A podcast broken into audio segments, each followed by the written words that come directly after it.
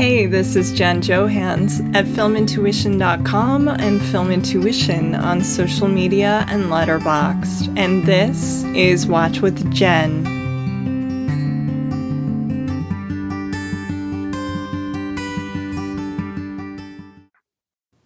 Welcome to episode 2 33, also known as season 2, episode 33, which is otherwise known as the 100th episode of Watch with Jen that I've released so far. When I started this thing in March of 2020, in the weeks before lockdown, remember that? It was like a decade ago. It was before we had any idea what the world would look like in the time of COVID. I could never have imagined that people would not only listen to this podcast, but also graciously agree to appear upon it as well. So I want to thank you both the listeners and also my friends Jordan Harper, Kate Gabrielle, Candice Frederick, Kristen Lopez, Rob Belushi, Walter Chaw, Jed Ayres, and others for being the first to say yes without any hesitation. Your kindness, confidence, and support has been invaluable. And when this is all over, I hope we can all hang out and I can take you to a movie in real life to say thank you as well. I also want to send so much love to my Patreon supporters. Your financial contributions have been invaluable, and your great feedback I've loved reading. You guys have helped me pay for a better microphone, film rentals that I've needed to keep up with my great guests, and also the tech fees that the show incurs. So I could not do this podcast without you. Additionally, I'm sending my extra gratitude to you, Kate Gabrielle, for designing the logos for season one and two, and also just recently kicking off a new merch line of designs inspired by the figures and films we've highlighted on this show, including a gorgeous new rendering of Sofia Coppola with images from Marie Antoinette and Lost in Translation that you can find in the official Watch with Jen shop hosted by Kate. If you visit my site, filmintuition.com, you will see links for the Watch with Jen RSS feed, as well as our Patreon, where you can support the show for as little as a dollar a month. And of course, there's a link for our shop, where you can bring home a piece of the podcast on a sticker, tote, or t shirt as well. More designs will start being released in the coming weeks, so I hope you stay tuned for that. But back to Watch with Jen. Over the past year and a half, the podcast has evolved from two subpods. The first, a film recommendation series, and a second, a free flowing conversation with guests about what they've been watching called Watch with Jen and Friends. Obviously, that got confusing, so I just combined it into one. It has since morphed into what my dear friend and podcasting guru inspiration, Mr. Blake Howard, has likened to an audio version of a film essay with thoughtful dialogue about movies that we love, ones we wish were better, but we try to articulate why and open it up to all lines of thinking starting last fall with some theme episodes that I did with William Boyle on Mickey Rourke and fall or Halloween movies with Nell Minow, I began to realize that I preferred these more focused explorations of film. But it wasn't until I did that first feature length, in depth, career spanning episode on Sofia Coppola with Roxana Hadadi that I decided that yes, this is what the podcast should be in its second season starting with the season's first episode with author Megan Abbott, where we explored her favorite underrated or overlooked films from Martin Scorsese. This series has morphed into something very exciting, research intensive, and it's hopefully been as enjoyable to listen to as it has been to produce. After writing more than 2,500 pieces in the past 15 or so years as a film critic, I needed a new primary way to share my thoughts on movies with the world, and I'm so proud of what my gifted, generous, thrilling guests and I have achieved. And I hope you guys feel the same. Obviously, I am very passionate about it, and to celebrate this 100 episode landmark, I've decided to go with a Titanic sized conversation that not only is about a passionate iconoclast, but it was done with a very passionate, insightful critic that I know you will love. So, once again, I want to thank you for listening, for being there for me from the beginning or whenever you tuned in. I am grateful. Here's to 100 more episodes. We have some awesome stuff ahead, including new installments on Al Pacino and Judy Holliday and just great things in store. But for now, away we shall go. On to Jim Cameron. A contributor to Variety, RogerEbert.com, The Playlist, Time Out New York, Filmmaker Magazine, and Vulture. I am so pleased to welcome back the thoughtful and articulate freelance writer and reviewer Tomris Laffly to the podcast. A member of the prestigious New York Film Critics Circle, Tomris has a special interest in women in film, the award season, and costume design, and is also a veteran of covering film festivals from Telluride to the New York Film Festival and beyond a guest early on in the show's history, way back when I was calling these non solo episodes Watch with Jen and Friends. Needless to say, Tomris, we've been so overdue for a follow up chat. So I'm absolutely thrilled to be monopolizing your afternoon today. So, how are you doing? How's your gorgeous dog, Audrey? And how's summer been treating you and your husband so far? Oh, gosh. Thank you for that lovely intro, first of all, and also for having me again podcast. I'm so excited. It was just so lovely to talk to you. And that was a while ago. I can't believe Yeah. I know it's been way too long. way too long. Yeah. I mean, it, it's it's been such a weird, crazy week this week that I've been looking forward to this couple of hours that we put aside even more than you know like I, I normally would and i'm you know just excited normally anyway um, you know, just to step away from all the deadlines and everything and just talk a couple of hours about James Cameron. Um, yes, um, so excited. Yeah, I mean, it's so exciting. It's it's been a good summer so far, I have to say, you know, um, with the I don't want to say pandemic winding down with the Delta variant mm-hmm. again but you know at least feeling the semi comfort of being vaccinated yes.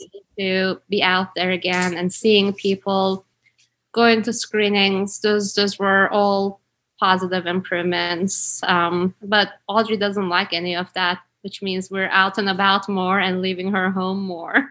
Oh no poor audrey. Yeah. But it's but, been good getting out there a little bit and yeah kind of getting back in the world a bit. Trying to remember have to interact with people. I know. Yeah it's so funny.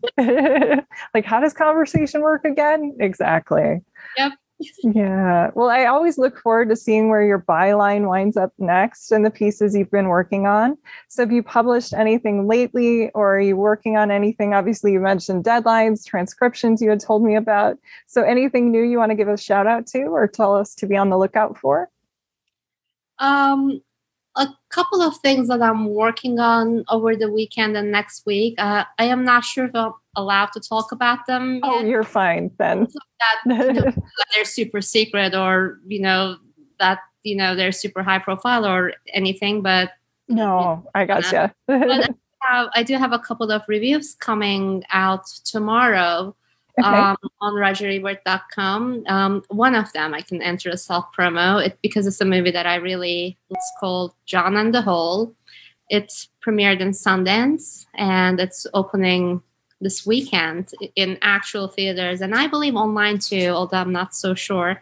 So that's something that I'm excited to share tomorrow when when it's up and running. Very cool. Looking forward to it. Well, you're very well known for your love of Titanic. In fact, I remember chatting about it with, I believe, you and also your good friend, Diana Drumm, during her episode on Sinister Men. So, hi, Diana, if you're listening. I was really thrilled when you suggested taking a closer look at Titanic writer director James Cameron's filmography. And this is honestly for a few reasons obviously, not only do I love doing deep dives on directors like Sofia Coppola with Roxana Hadadi or Preston Sturges with Jordan Harper and others in the past, but there's also something so refreshing, unexpected, and intriguing about tackling a noted man's man with another woman. The first episode of this season was Megan Abbott and I um, taking on her underrated or under discussed favorites from Martin Scorsese. And this idea appealed to me on a similar level. So, obviously, we will go into the movies on a more intense level in a minute. But before we do that, I would love to know what is it about James Cameron's work that resonates so strongly with you? Um, I think to start with, I would say that he is one of those Hollywood filmmakers that really brings home for me what Hollywood filmmaking at the top level should be or can be like. Um, he is definitely not one that you know shies away from big budgets or crazy no. technology. you know, like that that doesn't just come t- uh, down to you know blowing away money. He knows exactly what to do with the kind of scale and scope that he is given, or sometimes he is not given, but he pushes for anyway. Um, I mean, a, a movie like Titanic, I know that we're going to get into it soon, but that to me is kind of like a dying breed of Hollywood blockbuster. Uh, even maybe a dead breed of Hollywood blockbuster.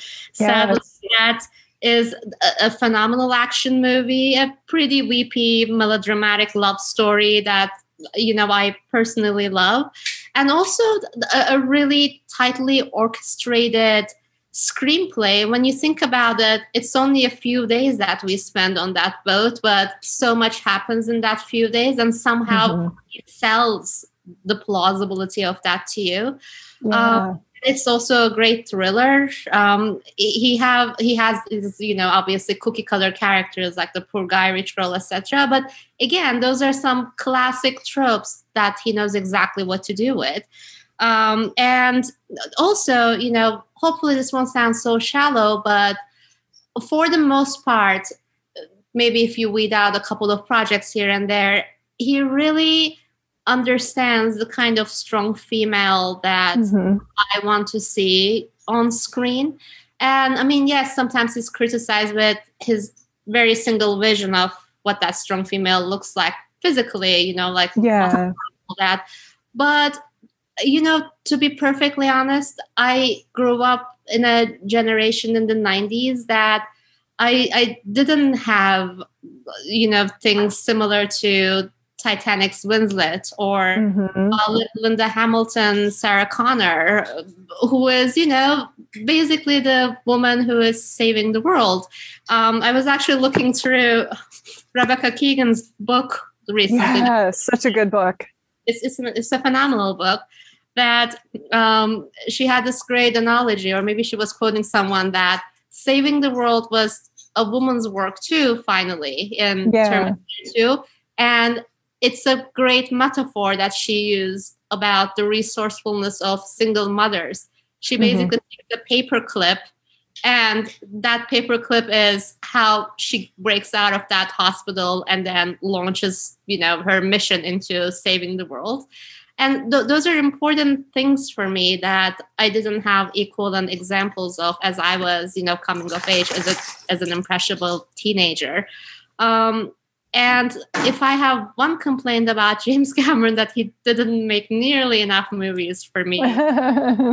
I know. Yeah. Yeah i mean he just keeps waiting around for the technology to exist to make yes. He comes up with these ideas. I love his thing where he talks about he never wastes anything. Like he was comparing himself to like a Native American, um, I forget which tribe, like don't waste any part of the animal that they kill. Like, I mean, Avatar came from a lot of different ideas as far back as the 90s, but like the color of their skin might have been in a painting he did in like college or high school. He's always filing away these ideas he had and using them later. So it's interesting. But yeah, sometimes he has to wait for that technology to catch up And he's got so many scripts in his uh, drawer. She talks about several of the ideas he was working on.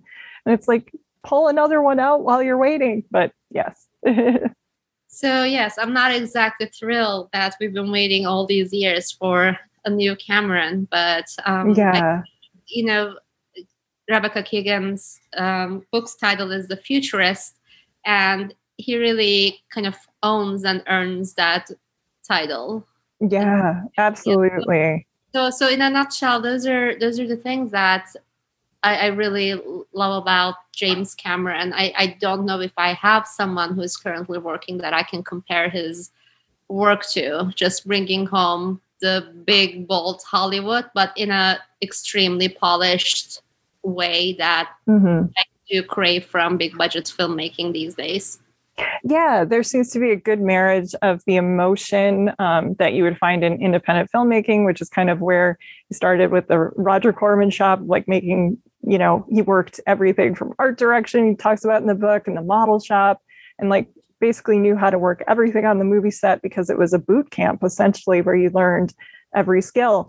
But it was the same like we had to make a i think there's a joke in um, the book james cameron interviews that i was flipping through something like a $50 million movie for 6 million or you know a very small budget.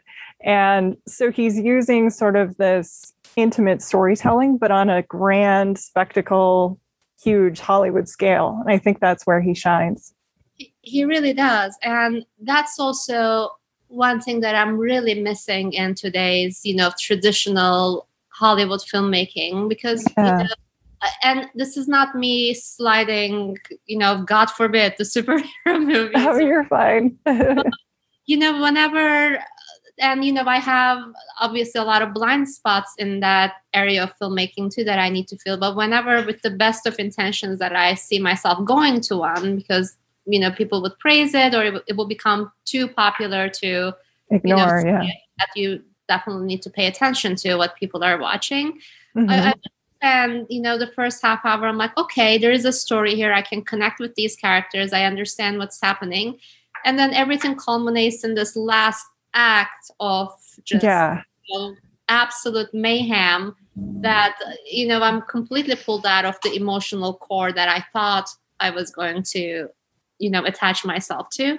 So that's disappointing and that's that's where um you know there's a void that yeah you know, that's a really good point. if it's going to happen in the next five avatar movies or however many he's making. i know right? Yeah like four sequels come on yeah so funny.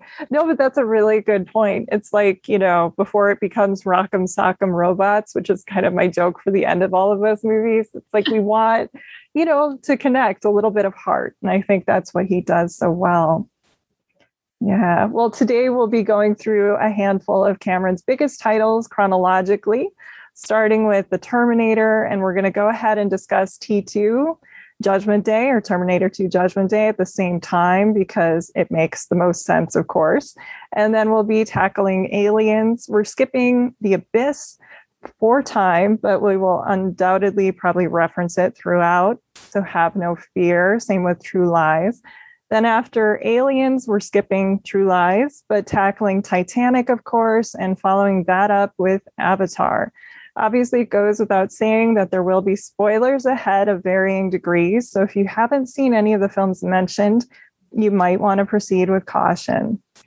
So, kicking things off, we have the Terminator franchise the Cameron entries, of course, beginning with the 1984 original film about two very different travelers from a dystopian future.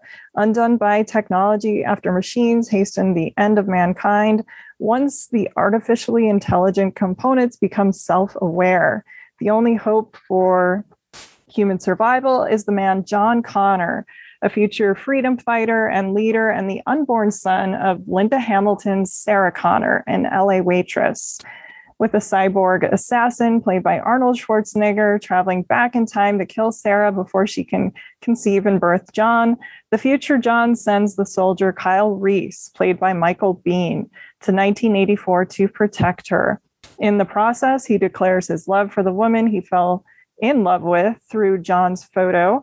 And we discover that Kyle is John's father, seven years after the release of Cameron's surprise science fiction hit, a sleeper hit. Now that Cameron was a household name thanks to Aliens and The Abyss, he followed up The Terminator with T2 Judgment Day, reuniting with Hamilton and Schwarzenegger, who this time plays the prepubescent John actor Edward Furlong's protector, to the hunter killer advanced liquid metal T 1000 cyborg, played by Robert Patrick. A smash hit, and still quite possibly, in my eyes, the greatest American made action movie, and one that was made by a Canadian, no less. T2 found us not only seeing Schwarzenegger's franchise character in new eyes, but Hamilton's as well, as she's revealed to have become, in the events following the Terminator, a badass independent heroine. Obviously, I am a fan, and I know you are as well. So, talk to me about the Terminator series. Um, wow, that's going to be hard to follow up. The oh no, amazing intro that you gave to the franchise. Um, I mean, the I think the craziest thing that I did not know previously before, you know, diving yeah. into this book is that um, apparently James Cameron always wanted to have two Terminators from the get go, from the yes. very, very first movie. But I feel like, and the reason I should say that he couldn't have the second one that he always envisioned as a liquid metal is because you know that that technology was not there, which is something mm-hmm. that about. You know, he has his ideas, but yeah, caught up yet. But I mean, in in this um, in this case, the reason that I started with this fact is that in this case, I'm kind of glad that the technology did not exist. Me too. Right? You know, looking at the second movie, you really do um, understand watching it why that first one was inevitable and why that was needed. I mean, obviously, his craftsmanship, craftsmanship comes to play here that he makes it seem inevitable. But mm-hmm. I like that how the first Terminator is a much smaller story at the core of it. Yes, it is. It is a love story. I mean, Cameron calls most of his movies love stories, one way or the other. It doesn't have to be literal love, like in Titanic. Mm-hmm. Uh, but it, it really is a is a much smaller, leaner story, and the second installment can only go up from there. And oh yeah, yeah, starts it, starts it from a perfect place, and your brain kind of melts when you think about it. That okay, John Connor's father is this guy from the future, but if that never happened, how you know? How yeah. those details, you can just get a little bit lost with any time travel movie. But yeah, don't think about it too hard. But yeah, don't think about it too hard because it, it will just like kind of put you on this like crazy hamster wheel. You will never get out of yes. it. Um, but I'm, I'm trying to remember the first time I saw that movie. Obviously, I was you know way too young. I didn't go to the theater. It was on TV that I caught it. But wow, I mean, a, a giving a journey to a female character who's mm-hmm. from basically your average nobody who's just something somebody living day to day paycheck to paycheck and all of a sudden she realizes that the future of the world is basically in her hands and yeah. she basically goes from this extremely frightened skeptical person to someone who understands the gravity of the situation that she was in and there was absolutely nothing that she could do to, to change it so she's either going to give in to despair and get murdered or she's going to follow this complete stranger who's basically you know someone who sounds like a lunatic i'm from the future yeah um, just embark on that journey and that idea to me was just so exciting. It is an incredibly well made film. It has various different, extremely taut chase scenes that, you know, you, you, you watch them today and then you think, I wish people knew how to direct clean action like this. Yeah, yeah, exactly. Um, and and also, um, there is something to be said about the casting of Arnold Schwarzenegger too. Obviously, we take it for granted right now. He is the Terminator. Mm-hmm. But really, you know, there are so few examples of a, a character, this bulky, muscly, merciless, ruthless machine that I mean, I can't imagine a better match for that character. I mean, such no. such, such such perfect casting. and it's just a really well written, um, well produced script from end to end. And again, you see a real character journey, Linda Hamilton starting from an extremely nothing vulnerable place and then rising to the occasion, occasion, growing into these shoes. That's mm-hmm. Always exciting for you know everyone to see, but especially us women to see because we're yeah. not seeing those characters on screen a lot still. Um, and this journey doesn't only exist in any movie, but an action movie, again, not traditionally led by women, um, especially in those years. So those are my first impressions about why, you know, I will always be a big, you know, cheerleader for the Terminator franchise. And you just said the perfect word because while you were talking, it made me think how novel this was because everything mm-hmm. that has come, I mean, there was, of course, Alien. Um, Ripley, played by Sigourney Weaver, and we're going to get the sequel from Jim Cameron in a little bit. But other than that, there really wasn't. There was like Leia in, I mean, who doesn't love Leia? But she's, you know, captured and in the bikini. And, you know, this was a totally different thing. And when you said cheerleader, I started to think of that show, Heroes, you know, save the cheerleader, save the world. There was Buffy, but these were like superhero women. But all these characters that came after the Terminator after Sarah Connor. And what's so great about Sarah is she is like a waitress at a Bob's Big Boy, which was uh, James Cameron's wife's job when they were met in like college or junior college, I believe. She was a waitress. And so he would go and wait for her and like watch her interact with people. So it's wonderful that, you know, she is a serious underdog. That's kind of a recurring thing throughout his movies. Um, of course, Jack is a very famous underdog in Titanic, but I love that it's a woman here. She doesn't have superpowers. She has to, like you said, with the paperclip, use her brain and just be resourceful. I was remembering the first time I ever saw or anything with the franchise, it was actually the sequel. Um, I was about 11 or 12 and I was on vacation with my parents who had seen the movie and like some family friends and their kids and they had not seen the movie. And so we watched like the end it came on on HBO and we watched the end of Cape Fear which you know I don't think I slept a week after I saw that. We saw like the middle of Cape Fear where he's holding on to the car. The original or the remake? Uh, the remake with De Niro. And so, who I knew in Midnight Run and had this weird crush on. And so then I saw that, it scared me to death. And then T2 started. And as it's starting, uh, my parents were like trying to school my brother and I and um, what had happened in the first movie. And because they had been totally surprised uh, when they went into the theater, they sold all of us in the room like, well, Arnold was bad and here's what happened. And so we're watching this, and you know, Bad to the Bone plays, which is a little cheeky, a little on the nose.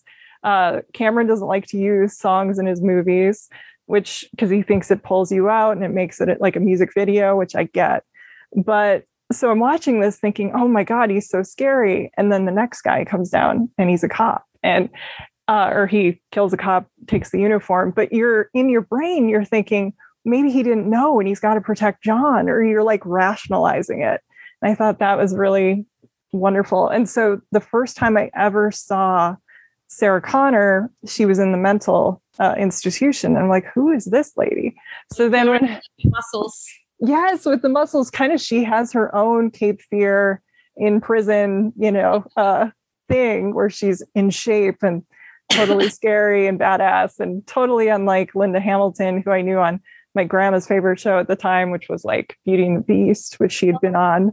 I, I am so glad I was not the only person you know aware that that show existed like oh really? Yeah i remember that. Yeah i was trying to talk to somebody the other day and i'm like nobody remembers this show. I know that i'm not making it up. No i know nobody ever does. That's a really good point. uh, it was a really lovely show that i was addicted to you know yeah. Turkey. yeah so it was against type casting for linda uh, or i shouldn't say against type she'd already played sarah connor obviously but it was against expectations of we're assuming she's still this like kind of willowy uh, waitress who's a little shy and trying to figure things out and now it's like she's a hard ass and she's trying to figure out her way out of this mental mental institution to save John and save the world. Yeah. And, you know, also a, a few things. Hopefully, I won't forget any of my points. But the, the thing that you started um, talking about, about how, I guess, subversive it is, right? That you expect Arnold to be. Yeah. Uh, um, not to go full Glenn Close, but bad Terminator. yeah. oh man. Um, but you know, you you expect them to be that, and I know you had a Twitter thread about this recently, and people were mm-hmm. saying, but in the trailer it was revealed. I mean, yeah. for those of who did not watch the trailer, I was one of those people who did not see the trailer. Yeah. And I sometimes still try to kind of stay away from trailers. I do too. And you know, um, so that I you know just know maybe the log line or or whatnot mm-hmm. but not you know even even the premise sometimes shifts your or shapes the way yeah i agree i won't read reviews and things ahead of time then i'd love to read them afterwards Yeah. so you know the long story short i was like you when i first watched T2, I did not know that those tables were kind of flipped. You know, the roles were were yeah. I was actually just talking about this very same thing that you tweeted about um, a, a few days before with my husband, and I said, just kind of imagine i mean james cameron movies are in constant rotation in this house more than i would like to admit. So like whenever we watch titanic isn't that great? Because we're kind of just how many minutes into this movie right now? We still have no idea who this guy is and we still think that arnold is actually pursuing sarah and john and yeah. save them. And then this great scene happens that you actually then just realize that who is who. Um, and yes we did talk about that same thing the economy and you know the gamble that you mm-hmm. put that, because it, it takes a lot of um, kind of foresight to take something away from the audience that we you know arnold schwarzenegger is the bad guy and that's why yeah. terminator is popular and to finally to all of a sudden decide that no he's no longer the bad guy that's just not going to happen that's a big you know foresight and investment and a gamble. And yeah. and he just really does does that beautifully. And um, to talk about sarah connor's journey there is definitely you know hints that her character has grown a lot by the end of the first terminator. Yes. You know when you actually switch from the first movie to the second all of a sudden you know like she is muscly yeah you know, lot leaner, angrier, and and definitely psychologically disturbed. Oh, of course. But, but even that has a point. You know, it's the woman no one will believe, and yeah, I love that. That's the part that I really love about Terminator. You know, it's a different dimension of like believing women or not believing women, but everybody is so convinced that she is crazy that there is absolutely nothing she can do you know in order to kind of break that um, perception in, mm-hmm. in she's crazy that's it and she's you know this woman that no one will believe so it's immensely satisfying when you know finally both terminators show up and yeah. you know there's this i don't know what is his role institute's lead doctor yeah you know? exactly Sarah's parole. Head shrinker. Yeah, the head head shrinker. And I, I think this the did he have a cigarette or something in his mouth that it oh, dropped? Oh, yes. And, yeah. The whole way, you know, there's the battle of Terminators. It's just so satisfying. It's, it is. It's, it's a very, you know, like, see, she told you, asshole moment. I love that. And you, yes, that was actually, and it's a carryover from the Ripley character in Aliens, which is um, takes place like she's been. We'll get it into it uh, in like the suspended hypersleep for fifty years. Nobody is believing her story because they couldn't find evidence. And I tweeted about um, or posted about like I didn't realize I was going to have such a crush on Michael Biehn except when I like rewatched these, and I thought, what is it about him in Aliens? And I think it's because he delivers the hottest line that a guy can say, which is I believe you. And he says it and it's yes, I love that. But back to much better place in the world if you just sometimes yes. put a word for it. exactly right. That would be great. Back to what you were saying about the trailer, you know, I, I posted the thing about like it's here where you realize, you know, he's good and he's bad. And of course, then you have all the well, actually, guys. But what was funny is um, as people were replying, finally, I had to mute the thing um, because it went like slightly viral, like teeny viral for me. Um, but was talking to people from other parts of the world that didn't have that ad campaign or like i was totally shocked i'm from brazil or i'm from all these other countries who had no idea and then somebody with some association with the industry replied actually it was the third trailer that gave it away so if you hadn't seen the third trailer which came out pretty late in the game like right before the movie opened um, then you really would have been shocked so I, yeah. I mean, the thing that really annoyed me about all those, you know, explainers, well, actually, I mean, they inherently assume. Um, let me try to put it in, you know, a cohesive way. They inherently assume that a movie's marketing is an integral part of the movie's artistry and narrative. Yeah, even, separate. Even, separate. Even for someone who has seen the trailer the movie itself is the movie itself because the script yeah. is being written with the idea that okay so this is if we reveal that in the trailer then this movie plays differently etc you mm-hmm. have to look at what that movie's narrative is away yeah. from marketing and the movie isn't revealing objectively mm isn't revealing arnold schwarzenegger's identity until you know several scenes in. Yeah. You know like even if you've seen the trailer the movie is still not revealing it for you. So no you're right. Yeah. Are like enmeshing marketing with that. I mean the the other fascinating thing is that you, you did mention you know this t1000 is a cop but a, a great thing that i want to share from rebecca's book um, and you know everybody who loves Cameron should really. know, yes, it was an amazing book. It, it really is. The Futurist.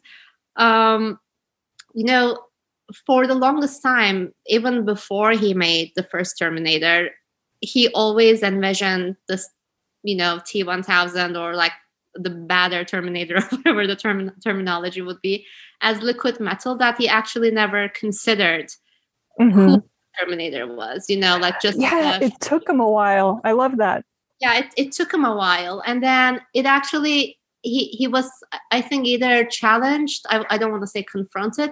I think he was kind of challenged, you know, according to the book by Stan Winston. Yes. Know, you know, multi Oscar winning um, effects person um, it's it always is helpful when you're kind of just so buried in your head with this idea to share it with somebody and that somebody can tell you as a person looking at it from the outside what's missing in that idea um, it happens with writing a lot and he said you know like I, I love all these you know liquid metal ideas but this guy does not sound to me like you know a villain for the ages to be feared. I don't know yes.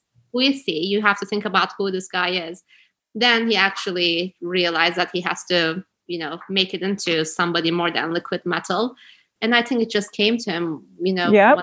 watching the news or something else that he called stan winston and said he's i got he's, a, he's an lapd officer and his explanation of why was so good. He was talking about because in order to do that job, they have to kind of break down the humanity out of them. So they look mm-hmm. at everybody else like um, all non cops or all civilians are like people not to be trusted or looked down upon. And as somebody who has a bunch of cops or grew up around them, I babysat cops, I had like four in my family.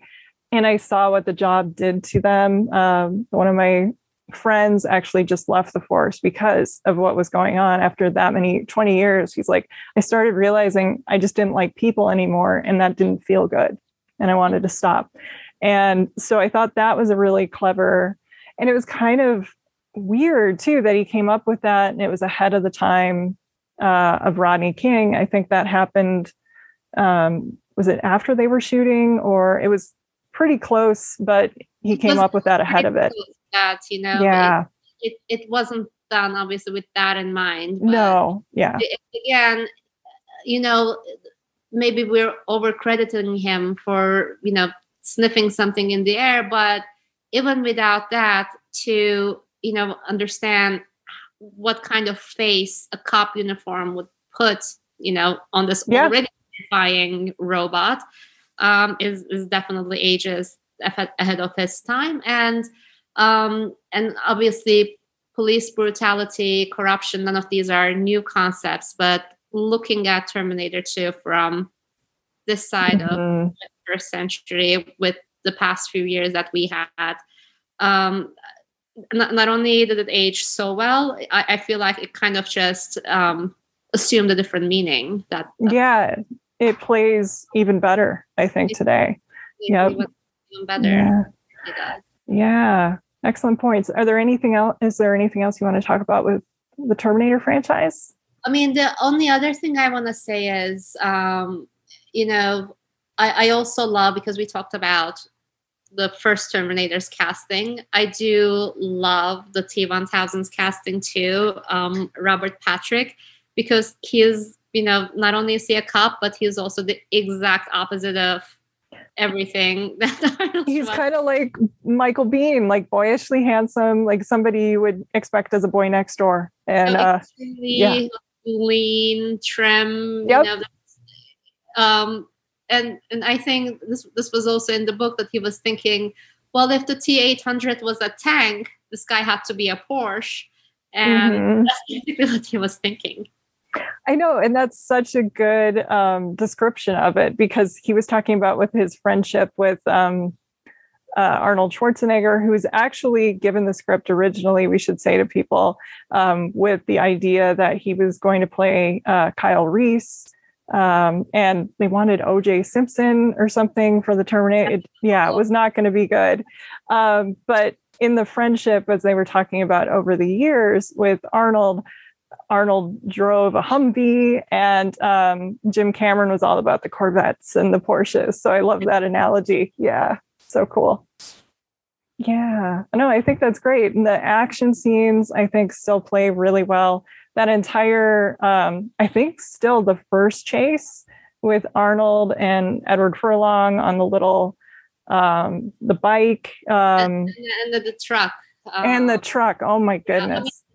I, I think that is basically, you know, the gold standard of action, Action. making that sequence. Yep. um I- mean some, sometimes you know i i have i do this thing you know i would like to think everybody else does that too with films that they love you know like sometimes i don't want to watch the whole terminator for the three millionth time i, I just want to watch like one scene Yeah, And- the chase scene. the one scene i would go to i'm like wow i feel inspired. Now i can go back to writing this review. That's not going anywhere. Yeah, it's instant adrenaline, and it goes to the whole adrenaline. It completely yeah, and it goes right to the underdog aspect too, because uh, it was another joke about he always was putting people like uh, bad guys get to drive the semi trucks or the you know the real those things and you know give the kid a little bike or they drive station wagons or it's not that glamorous. So i love that. Yeah just the david and goliath of sizes.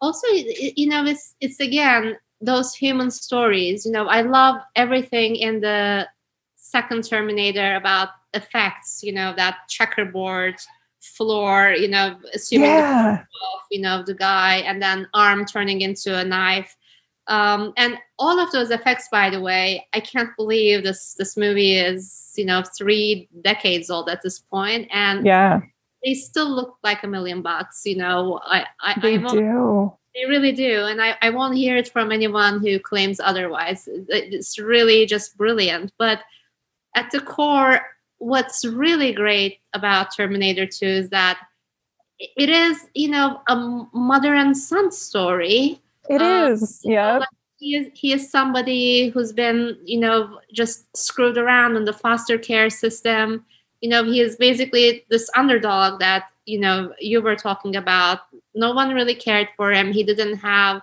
a good parental figure up until then and then the kid not only gets a chance to reunite with his mom, who will do anything in the world to protect him. But he also gets a surrogate father, you know. Yeah, it's it's beautiful.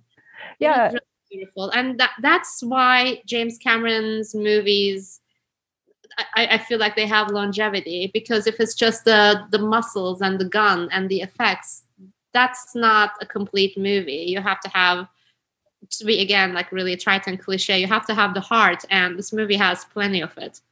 No that's perfect. Yeah and it goes back to um, sarah being um, people listening should probably know you and i know we read the book but was probably inspired by jim cameron's mom who could like assemble weaponry in the woods and she also was an artist and just real independent and kind of um, bristled against the homemaker expectations and was sort of um, a renaissance woman and that's what he grew up watching.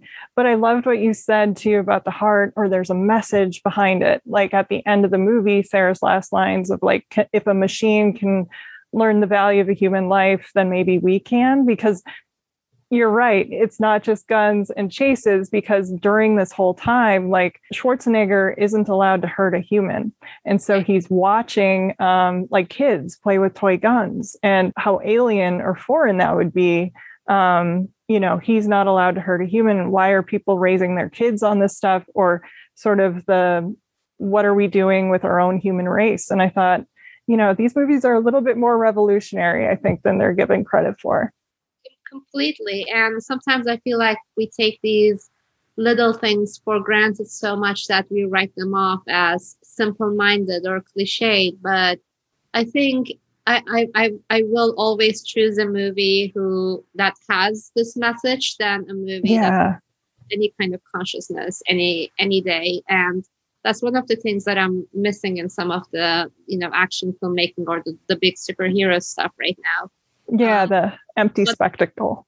The empty spectacle and um, you know, what comes at the expense of what. I don't think those are always um, considered and yeah, in, in a way that, you know, I would like them to be considered. Perfect. Well, written at the same time as the script for Rambo 2, which was seriously altered by the time the film was shot by Sylvester Stallone, plus Jim Cameron's rewrite on The Terminator, the filmmaker had Vietnam me- metaphors and the military on his mind when he penned Aliens, the follow up to Ridley Scott's smash sci fi hit based on his own script for a genre thriller he had been calling Mother.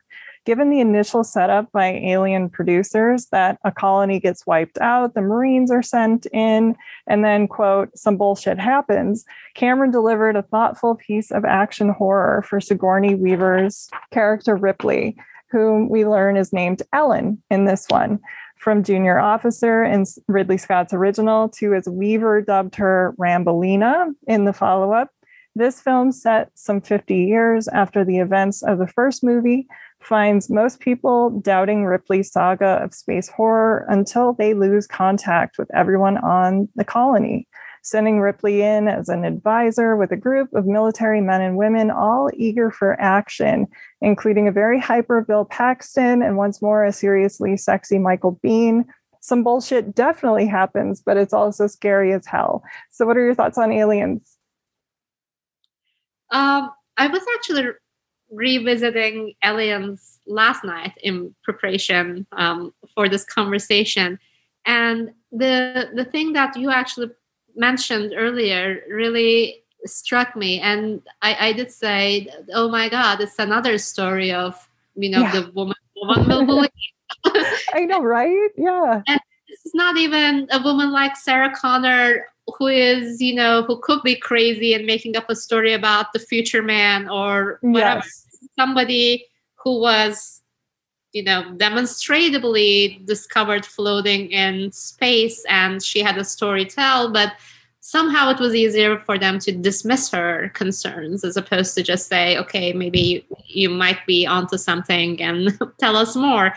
Um, the other thing about aliens and you know this is something that's true about every james cameron movie and i, I probably should have mentioned this when we were talking about them you know in, in the beginning just more in general I think he is um, maybe a little like Clint Eastwood, a big skeptic of establishment, a big skeptic of big power structures. Yeah. Uh, you know, it, it can be government or private corporation or, you know, any any any powerful entity he definitely critiques and he gives basically the power in the hands of the individual. Mm-hmm. I mean, when you mm-hmm. think about it in, in Terminator, you know, the, the enemy is really Skynet.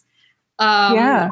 yeah. When you think about it, then um, Aliens, you know, there's the company, you know, there is like this big overarching company with another agenda of like studying an alien form um, when you think about Titanic, again, it's the rich man's ship that did not bother to build enough lifeboats. So individuals had to take it up themselves to save themselves. And so there is always the the person against the institution. And yeah. this is perhaps you know this is perhaps most evident in aliens um, because you know when ripley wakes up, you know, the the first person I think she sees is um, I Paul Reiser. yeah. Um, he, I think he says something along the lines that like I'm from the company, I'm not a bad guy or I'm a good guy. It's almost like he by yeah. default knows that he has that um, reputation or he has that perception and he kind of needs to say something that disputes that so you're already starting with you know the I mean, obviously you've you've known that in Alien too, but even in this movie, you're instantly reminded that company is not the friend; they're not to be trusted. And if he's making that statement, that trust me, you're double likely to just say, okay, I'm obviously not going to trust this guy, and I'm going to stay with Ripley. Um, and the other thing about Aliens is that, I mean, the first Alien, Ridley Scott's movie, is you know an extremely claustrophobic, phenomenal space horror. Um, mm-hmm. My computer make this sound. I'm sorry. Oh, you're fine. So it's it, it's this wonderful sci-fi horror set in space, but it's also very minimalist. Um, you can actually see that it's completely made by a different director when you're watching the sequel. It's yes. director who is interested in, you know, that terrorizing um, creature, obviously, but also he's interested in dialing up the action, you know, a, a mm-hmm. few notches. Um, and that's exactly what he does in Aliens. But also, he, you know, in, in, in this Aliens, there's another love story that we get to experience between Ripley and Newt. It's almost like a surrogate oh, yes. to her. Um, and again, that cheesy heart and soul that I was talking about, it it definitely belongs to this, this central relationship between this little girl that they discovered in the colony ship that um, they go on for a rescue mission. Um, and I do think that even though I know I'm probably supposed to like the original Alien more, I can't help but feel partial to Aliens because I just really love that, you know, sort of mother daughter dynamic that's at the heart of this movie very much. Yeah, it really is. It's something special. And if memory serves, didn't Sigourney Weaver receive an Oscar nomination for her role in this? Yes, Best Actress. So she was, I remember reading, the first actor from a science fiction movie ever to be nominated. And I think it's because she was a very fleshed out, I mean, more so than the original, which I believe had been written for a man. And then they just, it became Sigourney and they didn't change a thing, which is very cool. One thing I also love about the film is that even though, of course, both Ridley Scott and um, James Cameron would have been inspired or influenced by Stanley Kubrick in 2001, um, they did so in different ways. Like you can kind of look at the original Alien as being more Kubrickian. Um, and then this one feels far more influenced by like a post George Lucas Star Wars, even though the original Alien came out a couple years later. This one just feels like it was probably a little bit more influenced by I mean, both the original, but also those Star Wars films and how quickly um, the action happens. One interview that I read recently was like a contemporary at the time. He was talking about um, how the first movie was a fun house, which was more horror, this one is a roller coaster. And I thought that was a really good uh, description because I had forgotten when I was watching it um, recently that it does take like 60 minutes before we really get into our first big action uh, sequence. And then it's like action all the way for the rest of the film. So it's like we spent that first hour sort of slowly going up the hill of a roller coaster and then just go speeding down for the rest of it. Completely. Yeah. Um, I, I was thinking about the same thing when I watched it yesterday, but once once the action kicks in, then yep. you feel like you're against this ticking clock and the bomb yeah. made and then it just never stops. And it's such tightly orchestrated, you know, pressure cooker of a movie, you know, mm-hmm incredible action scenes. And and that's that's i think what i mean. I'm just so glad that you put the context around it you know the you know the kubrickian um kind of more um maybe contained and kind of yeah. space horror um versus something more action and operatic. That was just the more kind of trend at the time in the you know post star wars world. I i do love that um you know history of cinema context around it.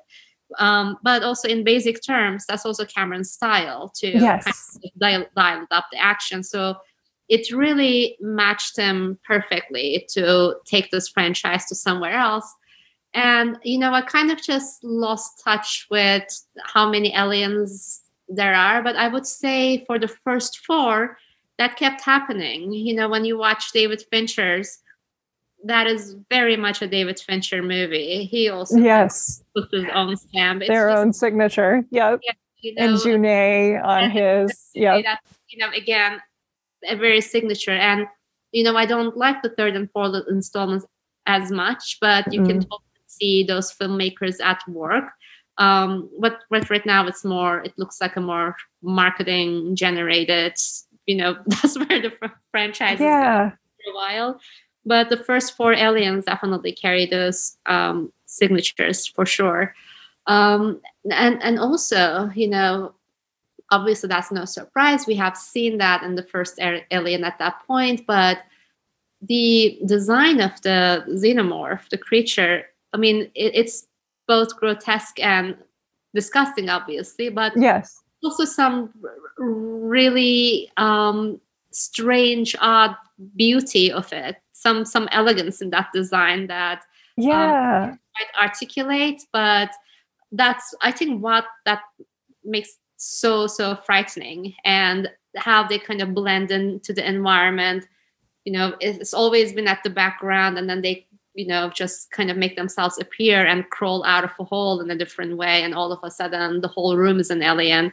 Um, those are some of the effects that Cameron's movie did so stunningly. Um, I agree. I'm genuinely frightened watching it last. Oh yes, help, and I probably have seen it a million times before. Yeah, I miss practical effects. Like I almost wish he would use more. Like you talk to him now, and I I agree with him. Not me personally, but journalists talk to him now, uh, and I agree with him on. Of course, he agrees uh, that you know, stunt people should never get hurt and stuff like that. But I do miss kind of the hands on, the more practical stunts and the practical effects.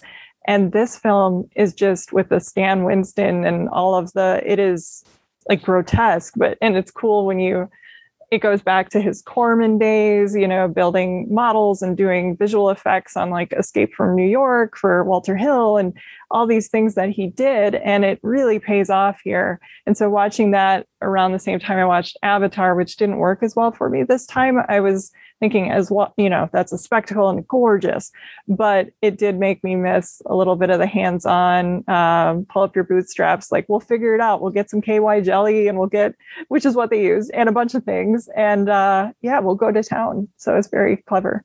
Exactly. And I think some of that also applies to Terminator 2. Um, there's obviously a lot of CGI in that movie, but something that people don't realize yeah. there's a lot of handmade pro you know prosthetics and good old fashioned what you describe like hands-on yeah. effects that you know you just need to kind of play around and figure out. And i think that's why those effects are still you know standing the test of time today as opposed to oh there's already a technology that's 100 times better than this. Just you don't feel that watching terminator 2 and that's a big part of the reason i think yeah, absolutely. What do you think of the cast of Aliens? I mean, it's such a good ensemble. They're all wonderful. It's cool to see um, Bill Paxton, who you know had worked alongside him, like painting sets back in the Corman days. Um, he was somebody who gets beaten up in the first Terminator, and now he has a, more of a role, and then he would continue. So it's cool to see Paxton, and the whole crew is just great. I loved Vasquez. I'm blanking on the actress's name, but yeah, they're all so good it is a really great um, you know muscular ensemble and i don't use the word muscular just you know literally but also you know m- metaphorically you can actually see how this troop is a team. Yeah you can see you know what spots that they're filling and there are also so many just you might think they're a throwaway but in the beginning there are clever lines and banter that's exchanged between crew members and you get the the ideas around you know like class and sexism and racism and all these issues of you know what makes the dynamics of this group tick and you know where they belong in this almost prototypical society but in a very small way. You you you get those little touches from them and the ensemble sells it beautifully. Um, one thing that just really cracked me up yesterday was Bill Paxton's, you know, very purposely overacted. Oh yeah, it's all over the place. you haven't kept up with current events. We just got our asses kicked. yes. Oh, he he completely sells all those lines. I love it. Like, and he he basically just kind of steals most of the movie with that one line. yeah.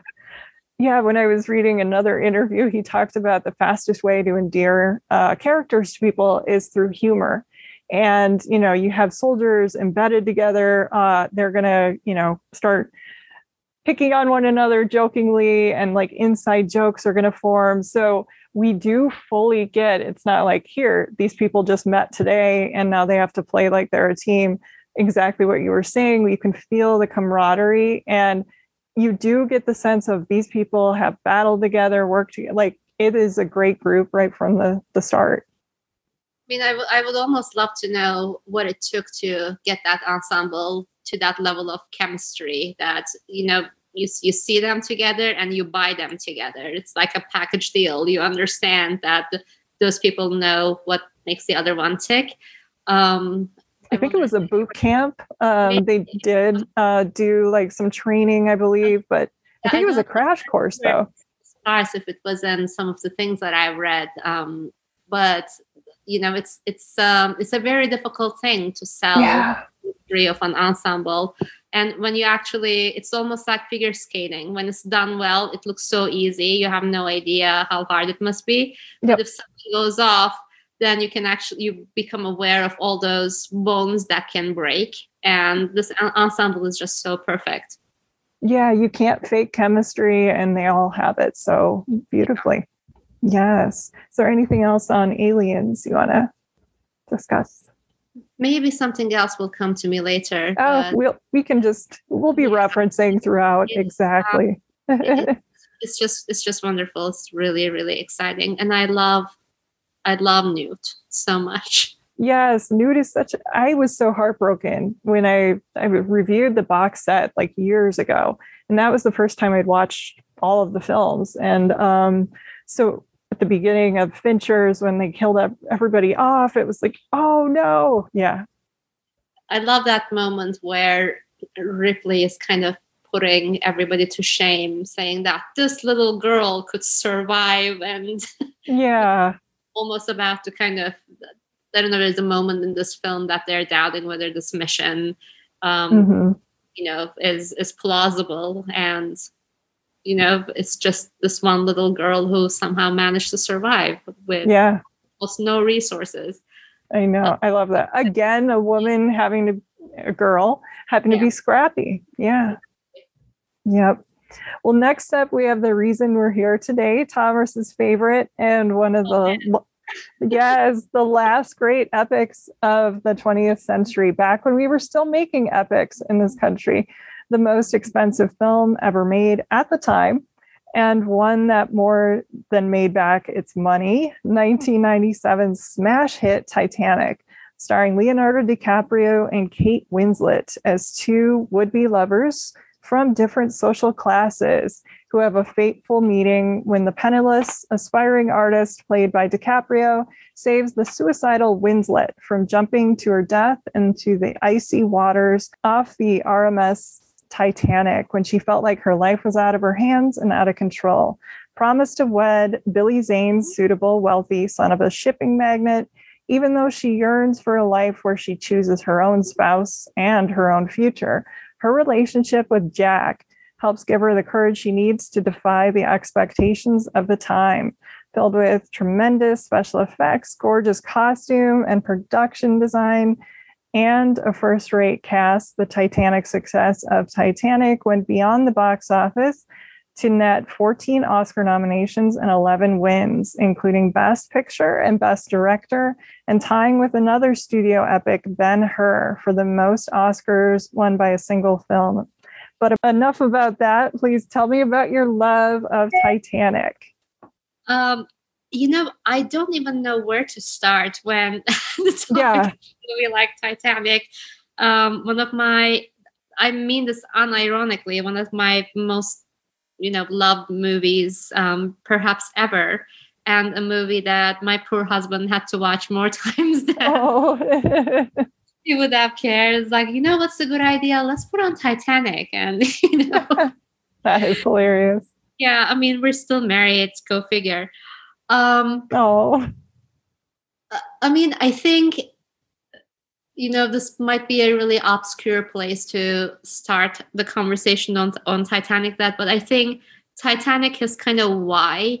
Um, I wish instead of you know, or in addition to making all these Avatar sequels, Cameron was doing another big, spectacular, original Hollywood movie because those are just you know again no one does it anymore. Almost no one does it anymore with that budget with that scale you know movie star driven epics. Mm-hmm. and he's a filmmaker who's still alive and well and he could do it. I hope that in between all those avatars there is room for same titanic maybe starring Timothée Chalamet or something i don't know yeah, there's lots of great up and coming actors or younger actors he can work with.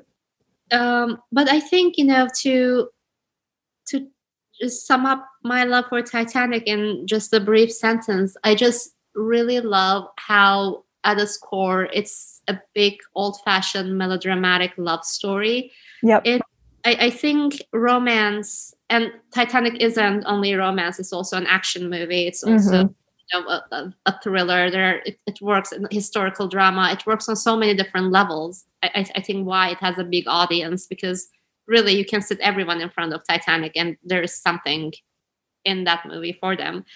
Um, but you know, first and foremost, it is a love story, and it's a genre that's often slighted, in my opinion. You know, that's, it is. That's often um, considered lesser or not as world worthwhile, as if we aren't all walking this earth, you know, hoping to fall in love and hoping to be loved back.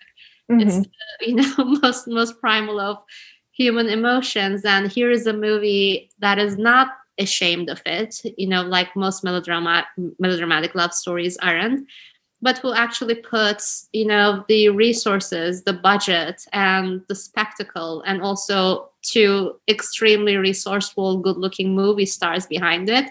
Yeah. and tells it in the grandest possible way you know um, and that's something that i i will always value about titanic. And there's a reason that people cry when sorry spoiler jack dies in the end and the yes You're fine. But but I mean, again, this this all sounds extremely simple and maybe you know trite, but it's also true. Um, that, that's why some things are cliche because they're true. Because even though Jack and Rose spent so little time on the boat, but because they're so young, and when you're that young, everything you live is like hundred times yes. heightened. There, there's no way that you come out of Titanic questioning that love. The purity the the reality the stakes of that love. Mm-hmm. um, and I, I am just you know so so crazy about that movie first and foremost because of that reason. But i also um, r- really love it's uncomplicated but how um, titanic's themes definitely aligns with you know cameron's interest on a on a greater scale. Again yeah. you know the the rich big corporation white star line you know who couldn't be bothered. No. Enough lifeboats cannot be trusted. Um, and there's definitely a, a, very profound story about class in the in the middle of titanic. Um, you know there's I, I think this was also in rebecca's book that the reason that jack and rose are paired um, in the movie. Like it could have been different. It could have been a rich guy and a poor girl, but Cameron looked at the stats of who has the most chance of survival. Yes, I read that. It's yeah. like 90% to 16%. Yep. Exactly. So like the the highest ranking individual on that boat is a rich female because it's yep. always women and children first. And on top of that, rich women and children first. Yeah. And a guy like Jack basically the bottom of the barrel you know like he's mm-hmm. probably going to die and he he only has his own resources and smarts to trust and he also never lets you forget that class class diversion again it's a movie that people think um, is is so you know simple minded and almost these themes don't exist but every cut, you know, when you look at the grand room where people are sipping their brandy and talking about, you know, world affairs mm-hmm. versus the the party, you know, down, down at the bottom. Yeah. You know, this this editing that happens back and forth, you're never given a chance to forget about, you know, where Jack is from and where where Rose is from and how those two worlds are completely on different boats when it comes to you know a moment of crisis. Yeah um, they're absolutely star-crossed lovers. He pitched it as romeo and juliet on yeah. titanic and that's how it's sold and that's that, what it is. Yeah. Yeah.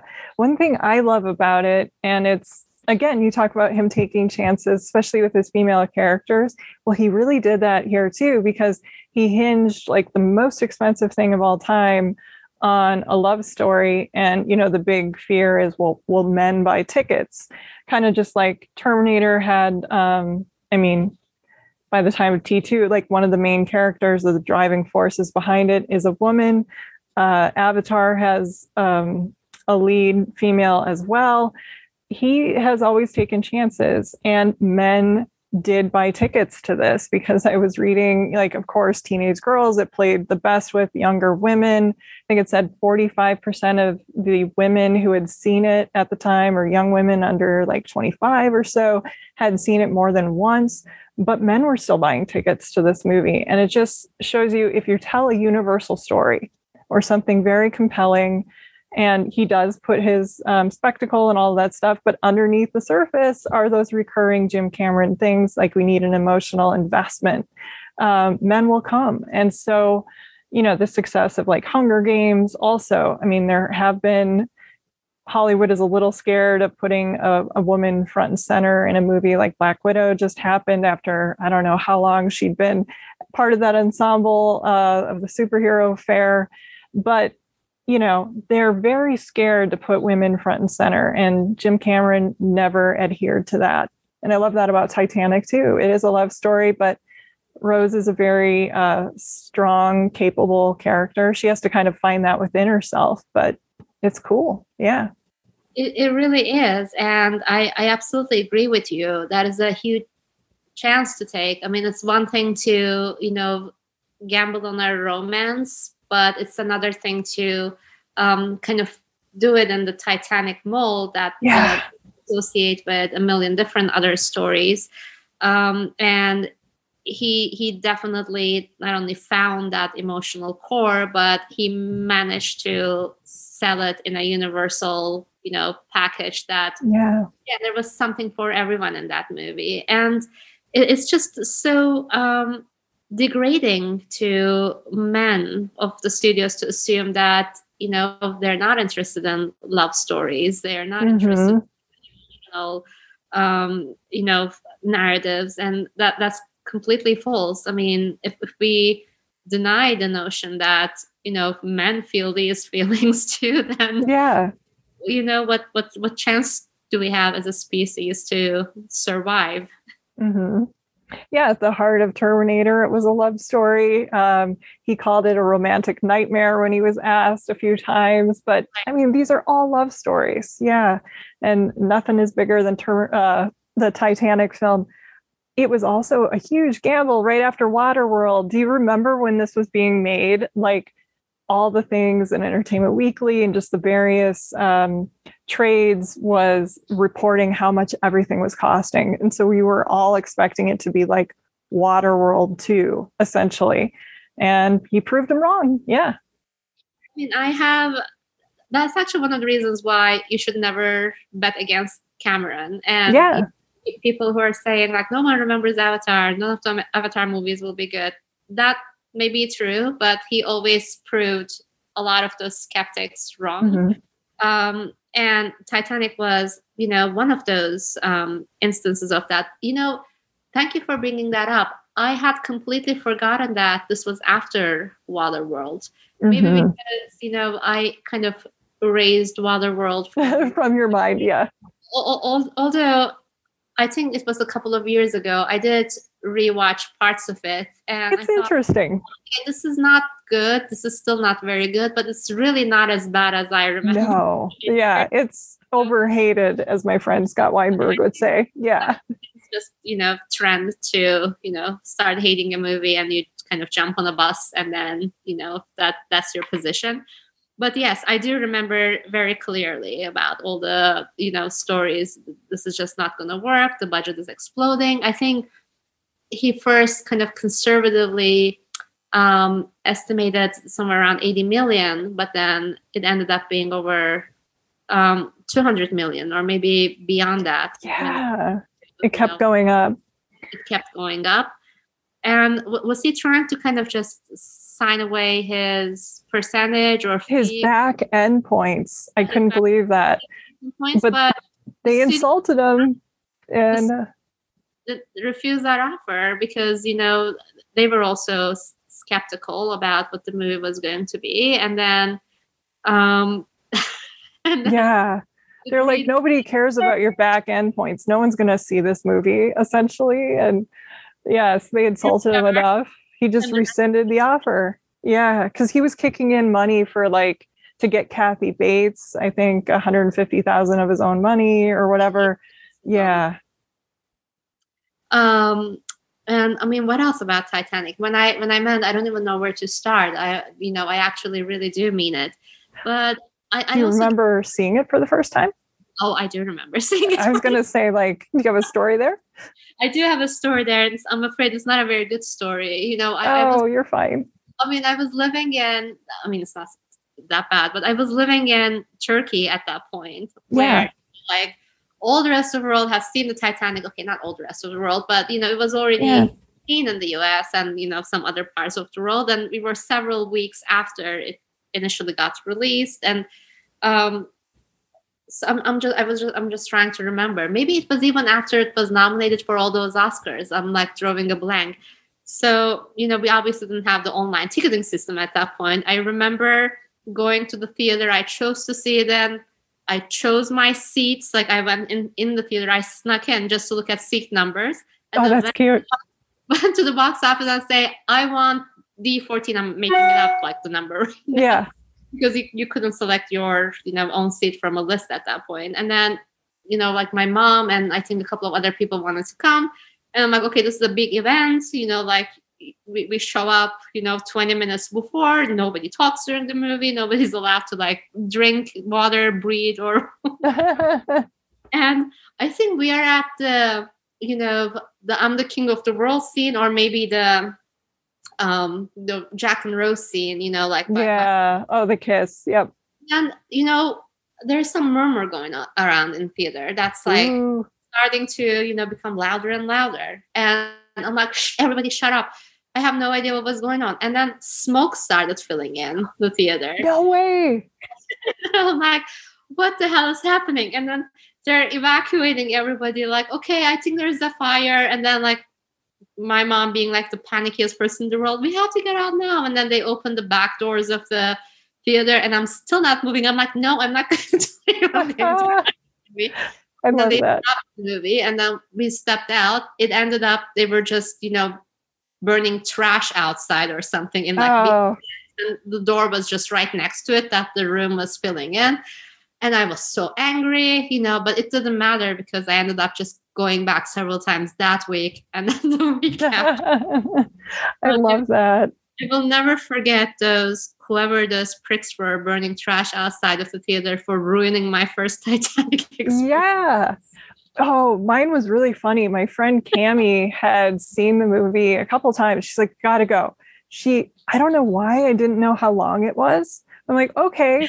And um, she's always late, like amazingly late. And so we get there and you can buy tickets in advance. And so the only place we could sit was like row three.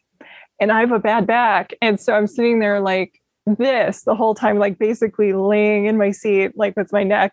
And I was remember like just basically right, level the first yeah. or did, did they have a stage in front of it or anything? Um, you know, it wasn't that raised, like the flooring. So, so it was very, very level.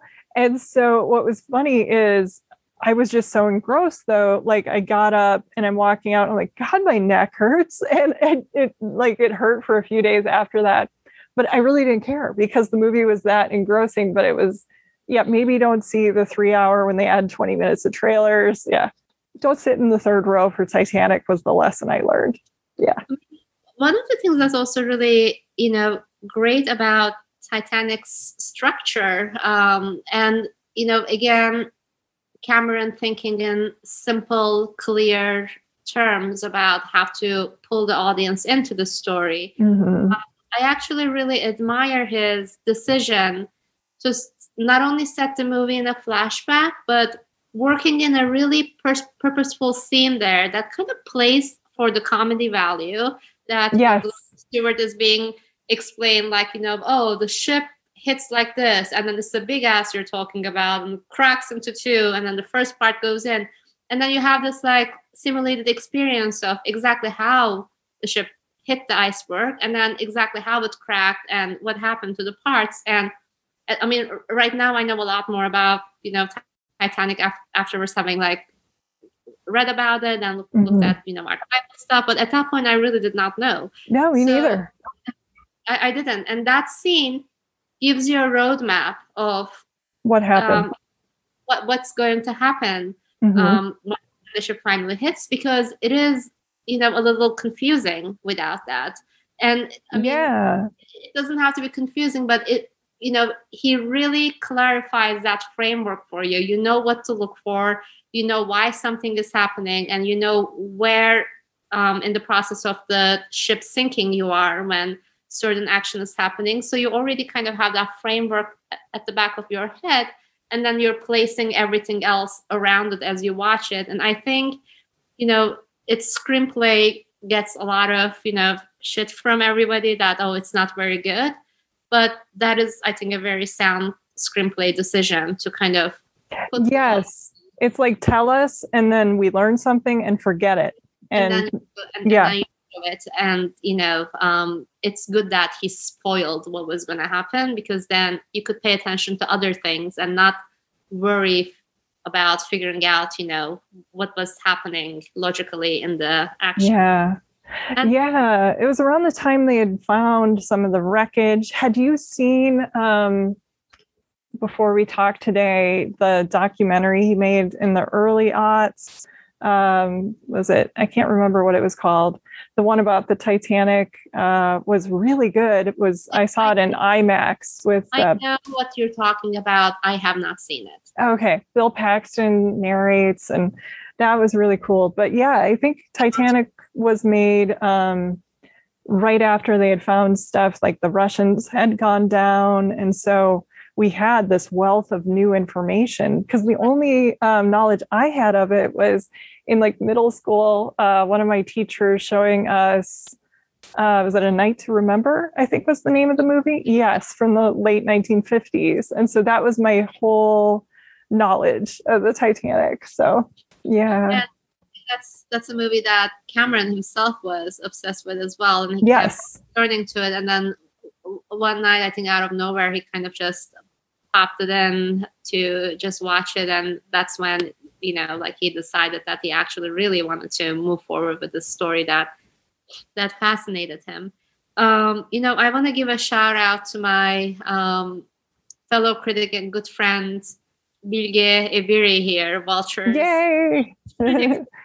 if he listens to this, because he is also a big, big fan of Titanic. He's written so thoughtfully and um, beautifully about the movie on you know various occasions. But one thing that i think this was written for his own blog i think it's called they live by night from very you know various years ago maybe, maybe even a, a decade or so ago that um, he was talking about why he loved titanic and why he kept you know seeing it over and over again and why his friends and family were basically calling him a teenage girl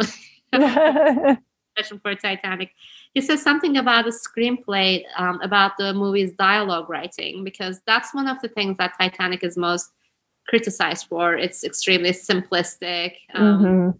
dialogue writing. But Bilge makes a really good point. He said that never really bothered me because I always had the notion that I am watching two teenagers converse for the most of the time. And I did not really expect um, anything other than what I saw, or maybe I'm elaborating. But basically, he bought it for face value. These are for two teenagers, and therefore the sophistication of the dialogue really fit their age, and therefore he was not phased by it. And I thought that's a know, clever take there, Bill. Yeah, yeah. Great take, and I never actually was able to articulate why Titanic's dialogue did not bother me, but Bilge kind of put words around it for me. It really doesn't oh. bother me, but I do understand, you know, where people are coming from when they kind of um, yeah, yeah. When I was watching it this time, I forgot Jack's opening line is quoting Bob Dylan. You know, when you got nothing, you got nothing to lose. There are song lyrics through the whole movie that maybe that's yeah. why it was distracting me a little bit because it's like, wait a sec, he's talking about blowing in the wind, and you know, there's all these things uh, throughout the movie and some cliches. They are teenagers, though. That's a really good point. We should talk about the casting and the um, chemistry and the acting what are your thoughts on all of the the wonderful I mean, too, too members? Bad, too bad their career came to nothing. You know. I know, right? We never heard from Leo or Kate again. Yeah, we don't know what they're doing right yeah. now. Who are they? Who are they? Um, I mean, again, th- their star power and um, you know amazing acting talent. I feel like it's, is something that we're just so used to today that just going back all these years and assessing this casting choice by cameron is is a little hard. Mm-hmm. they were hardly unknowns you know. At, at, that point i think kate winslet already had an oscar nomination. Yeah. With sense, sense and sensibility. Such a great performance. It's a wonderful performance and he was she was already you know known as you know this kind of corset Kate. Yep. Corset Kate, exactly. Um, and I, I, I, think there was even like a point in Cameron's mind that you know, oh, I don't want to, you know, cast Corset Kate for another Corset. Yeah. You know, maybe, maybe he considered it like too easy, but mm-hmm. you know, um, what, where was I reading this? It's probably again Rebecca. It is, yeah, because I loved the the scene where, or I should say, scene, the part of the book when they're talking about um, when Kate won him over. And then they brought in DiCaprio, and originally he didn't want to read. He's like, I don't read. I don't read, but he's like, okay, thanks for coming. yeah, I love how Cameron knows how to use reverse psychology, like he used it to close uh, Sigourney Weaver on Aliens. Like when they weren't going to sign her, he finally like uh, because she wanted X amount of dollars, made some comment like, you know, I'm going to write her out, and it, it's fine. Don't worry about it. And then immediately her deal closes. He did the same thing with uh, DiCaprio. Um, because he did do a reading begrudgingly they couldn't film it it was agreed uh, Winslet was so impressed. She like on her way out said, even if you don't cast me, like you have to cast him. Yeah. But he left him hanging for like three months because he had done basketball diaries, what's eating Gilbert Grape. And Cameron used that great reverse psychology on, well, you know, those are tortured and you had a crutch of I'm playing an addiction or somebody with a mental disability or something. And he said you're right. This is uh, the hardest thing is playing like the jimmy stewart type or the normal type. And by using that because he knew dicaprio loved a challenge kind of like cameron does it works got him. It, it really did. And you know so yes he he wasn't an unknown either obviously. Yeah you know, he was already I, think he was already Oscar nominated with What's Eating. Yes. Um, yeah, lost to Tommy Lee Jones uh, in The Fugitive, another great performance. But I go back and forth on that. I'm like, I don't know. Couldn't they split it? it's also so funny that you know that his um, kind of elevator pitch for the movie was Romeo and Juliet and Titanic, and you know, yeah, DiCaprio wound up doing that. Yeah, wound up doing that.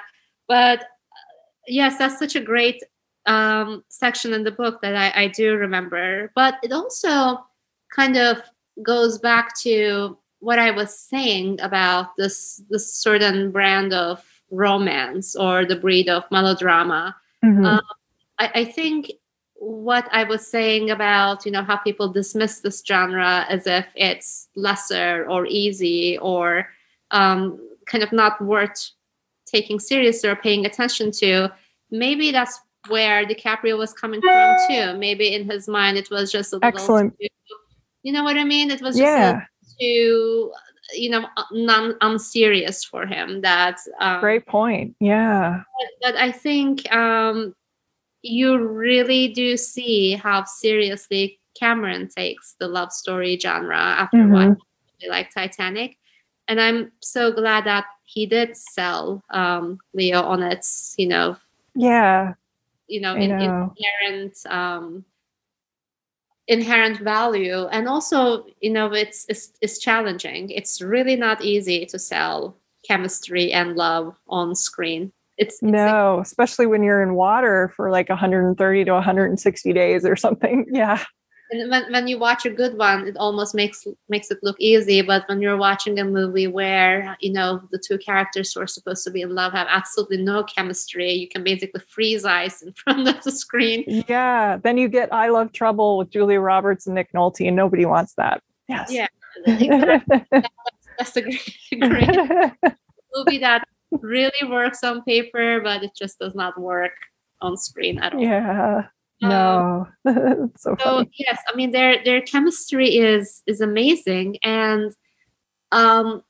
it's also surprising because there is such difference in their physicality too kate winslet versus leo dicaprio you know in the yeah she looks older. Yeah, yeah she, she looks older but also you know this is one of the things i loved about kate winslet's movie stardom. She never kind of um, wanted to be a part of this extremely skinny movie star. You know, nope. I'm, I'm, obviously not calling her, you know, a large. Oh no, no. When you watch Kate Winslet in Titanic, she's not this like dainty skin and bones person. Pixie, you know? no. She, she really isn't. You know, she has, you know, she has a figure, and you know, she's not, you know, afraid to, you know, show that figure. And I think it's thanks to that figure that we kind of um, not only by her emotional strength, which we see throughout the movie, but we actually can buy the physicality as well. Um, that she does so well in the underwater scenes. where she's carrying this. Um, oh, the axe. Yes, that scene scares me. Even though I know, of course, she's gonna, you know, break him free. Oh my gosh, it's really, really claustrophobic. Yeah. Um, and you know the, the the difference that it's it's usually you know the other way around. The the traditional leading man has, has to save, yeah, etc. But DiCaprio is actually this really slim. You could also call him scrawny, maybe like this mm-hmm. young boy. And Kate Winslet definitely looks more womanly. Um, and you don't expect that combination work to in a traditional love story because it's kind of like the reverse Hollywood look.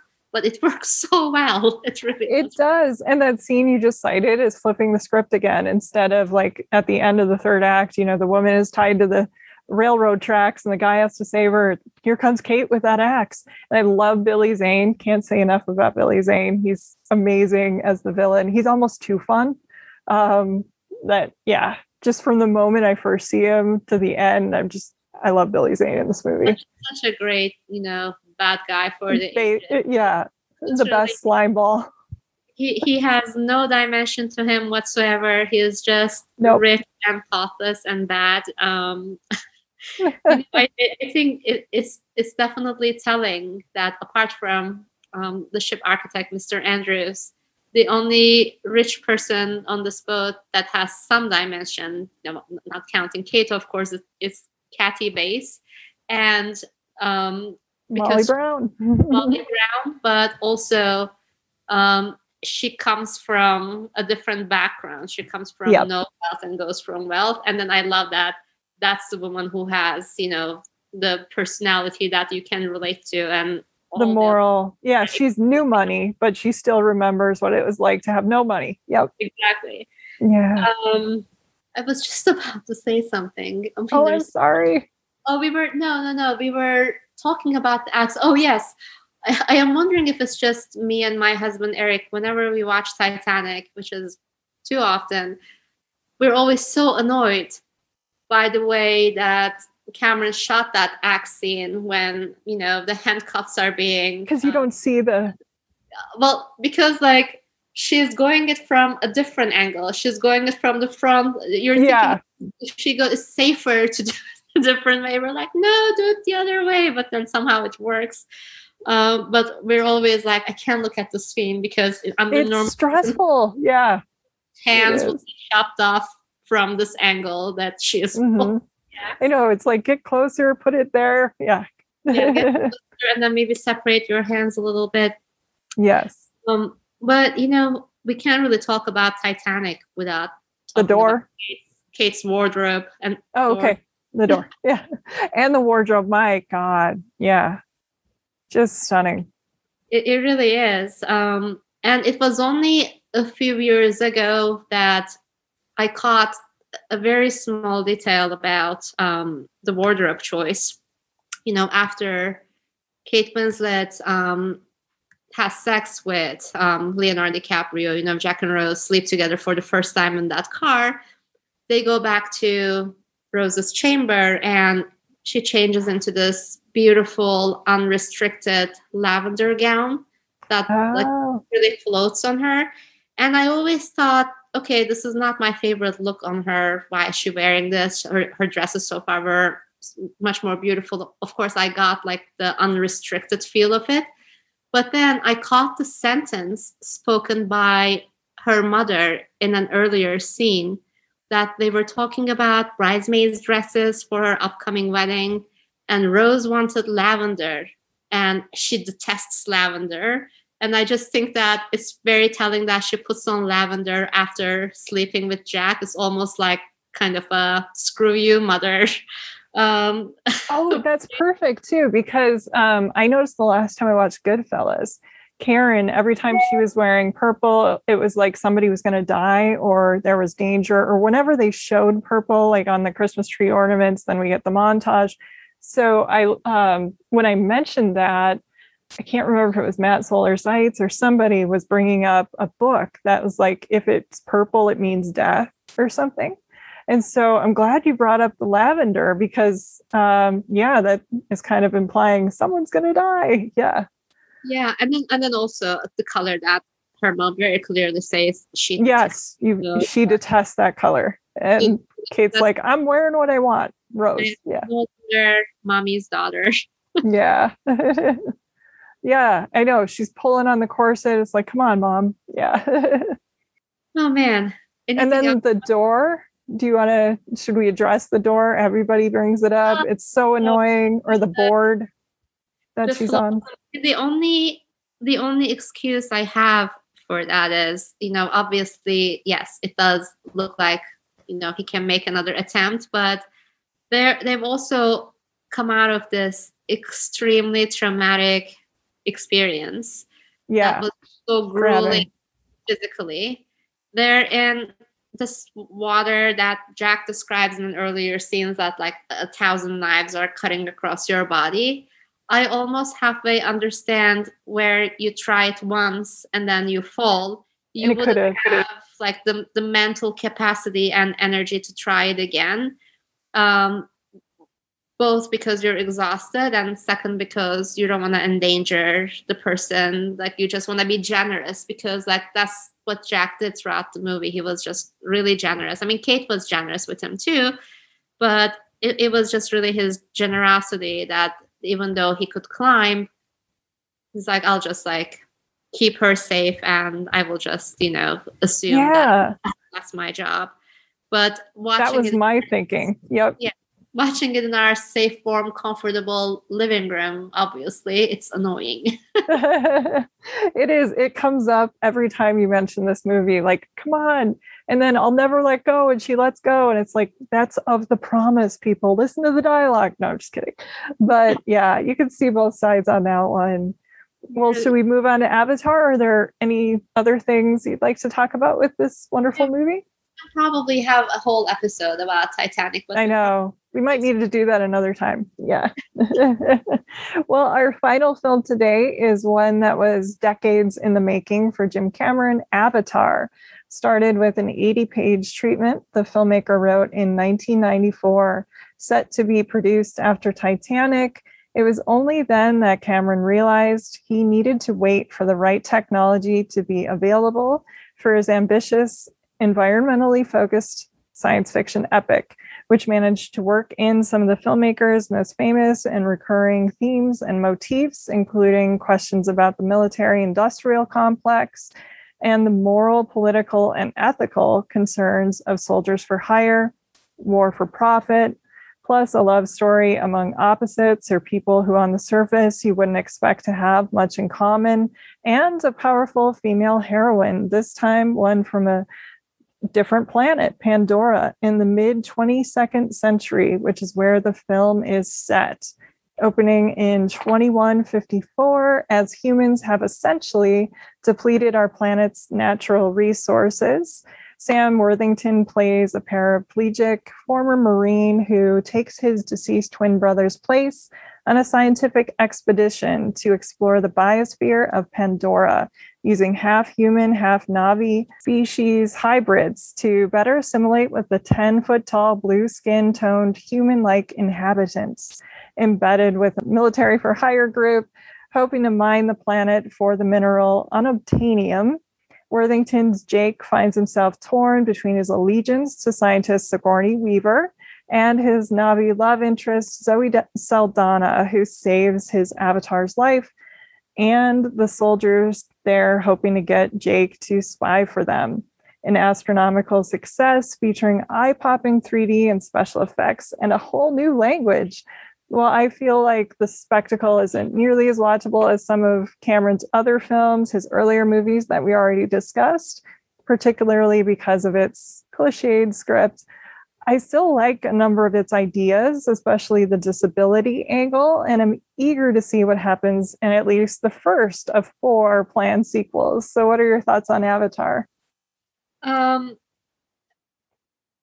I think that it is a groundbreaking movie in its own right.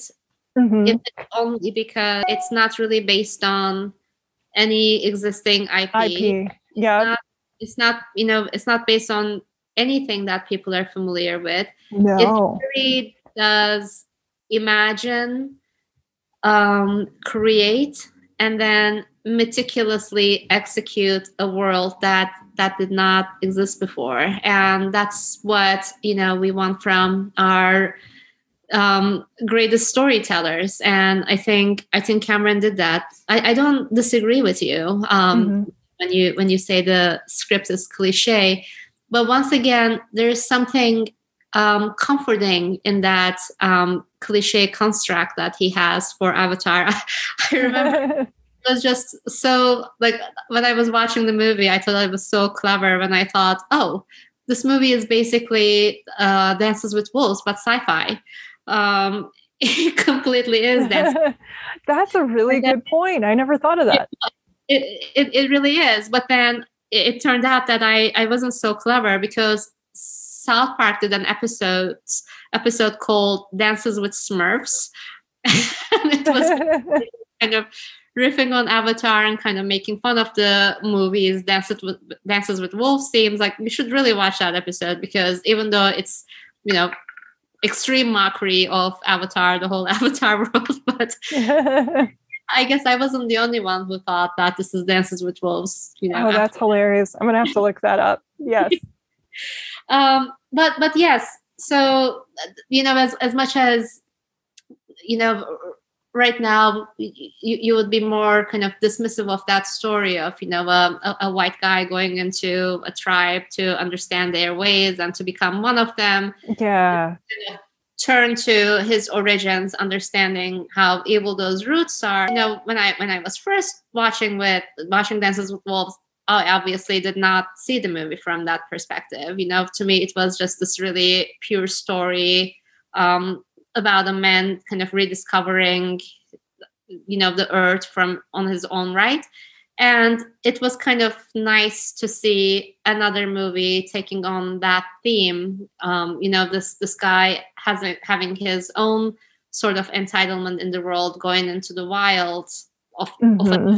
world and then thinking that you know he is already here like up there and then you know maybe they, they were lesser and then when he actually realized that he had a lot to learn from that you know the movie assumed an emotional dimension for me. I'm not i'm not gonna lie. While i do agree that it's a cliche then something else you brought up. The disability angle i think is surprising and yeah.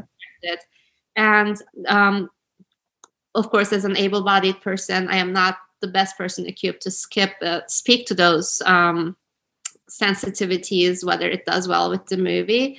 Um, but you know, I, I think it, it was a nice touch that you could see it was trying to engage with it sensitively. Whether it succeeded in that or not, it's not my place to tell. Um, but it was something that I appreciated seeing at the time. The the other thing that's great about Avatar, and maybe that's part of the reason that it's longevity is being questioned right now by people who say no one remembers Avatar, which by the way is not true. Not at all. I think it's the first movie that I thought, okay, now I understand why 3D technology exists. Um, yeah, it was one of those early ones. It, it, it was one of those early ones. I, I really, maybe with the exception of Ang Lee's Life of Pi, um, to to a certain extent, to this day, Avatar is the only movie that I am glad that I watched in 3D and I understand why that technology made that movie better. Mm-hmm. Um, again, that's a very Cameron thing. The technology isn't there for its sake. It's there to enhance what he's trying to do. It's never a throwaway. There's always a reason why he's mm-hmm. using it. Versus, you know, 3D at the time or after that became you know the the hot thing toujours everybody had to release everything in 3d where the movie really didn't need it. Yeah they were like converting even if you yeah. didn't shoot it using a 3d camera it was that was a big question. Yeah. But avatar really did did need it. Um, I, am I'm, I'm still remembering the first time i was sitting in the theater um, just kind of surrounded by this magical world of pandora that just looks so beautiful that i thought oh okay you know, I was so skeptical towards this movie, but now I remember it's nice to remember why I should never bet against Cameron. This is a great movie. and again, that's part of the reason why maybe it didn't translate so well later on, because um, you know most of us are not watching 3D at home. Mm-hmm. Um, and a part of the reason why people think, oh, no one remembered this movie, even though that's not true. But at the time in the theater, I just remember how um, overwhelmed I was with, you know, um, what I was watching. And, and again, yeah. Sigourney Weaver part. Sigourney Weaver is great. Yes. See her in another Cameron movie. Yeah, she was joking that she was playing Cameron in this one. So, kind of like a woman who knows what she wants, um, but has a heart underneath. So, she seems kind of like a hard ass, but yeah. So, she's like, I'm playing Jim Cameron, which I thought was really funny. The first time I saw this actually was at home. I have a 3D setup. So, I had it on 3D and I did watch it that way. Then, unfortunately, um, a few years ago, I had a concussion. And so now it's like, if anything's too fast motion or too, three, like I haven't been able to watch it in 3D again. And actually, I first, when I put in Avatar, uh, the first five minutes, it took a little bit. I was like, oh, is this going to give me a headache? I almost thought, oh no, I'm going to have to email Tomris. But it was okay. It did. Your eye kind of gets used to it. So it's a lot to take in. And I think, um, you know, that 3D technology, because it was developed for the film, like he was working on test shoots of this thing, you know, years before he made it. So it really does go hand in hand. I think the visual spectacle and the overwhelming um, what you have to take into your senses might overwhelm the story a little bit in this case but it really is something to be seen. I liked it a lot more the first time. It might have been because of the 3D, exactly what you were saying. Uh, I am disabled, so taking um, a disabled character was very important um, early on. Yeah, it rushes through. It's a little cutesy, like uh, when he gets in his avatar body and he immediately starts running. It's a little overwhelming, but I did think about um, you know, I've had like a bunch of back surgeries back in the 90s. And so every time I kind of have to learn to walk again, essentially. And so um, I thought about that, like, man, I would have loved that technology. And so then I couldn't help but think this is going to be a pretty emotional movie. Everyone's going to, we're not a monolith. Everyone is going to see it differently.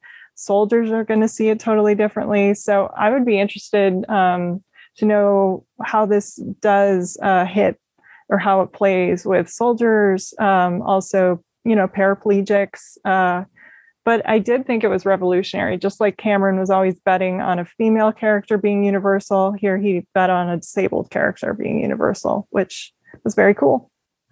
it, it is very cool. And also, it, it is a reminder that he thinks outside of the mold that everyone yeah that if you want to make a successful movie, this is the sandbox that you're allowed to play in. Mm-hmm. Uh, I mean, I, I am cred while I credit him for imagining, you know, always beyond um, what the industry is pushing on you. It also doesn't ex- escape me that, of course, you know, being a you know white straight guy with success, yeah. he's in a good position to do that but also not everyone who is in his position are capable of doing that in Hollywood. No. They choose to do that. And I think if there is one one takeaway with our conversation about Cameron, that that must be it. Um, it n- not only is he someone not afraid to dream and imagine big, but he is also betting on risks that he doesn't have to bet on, like given his yeah.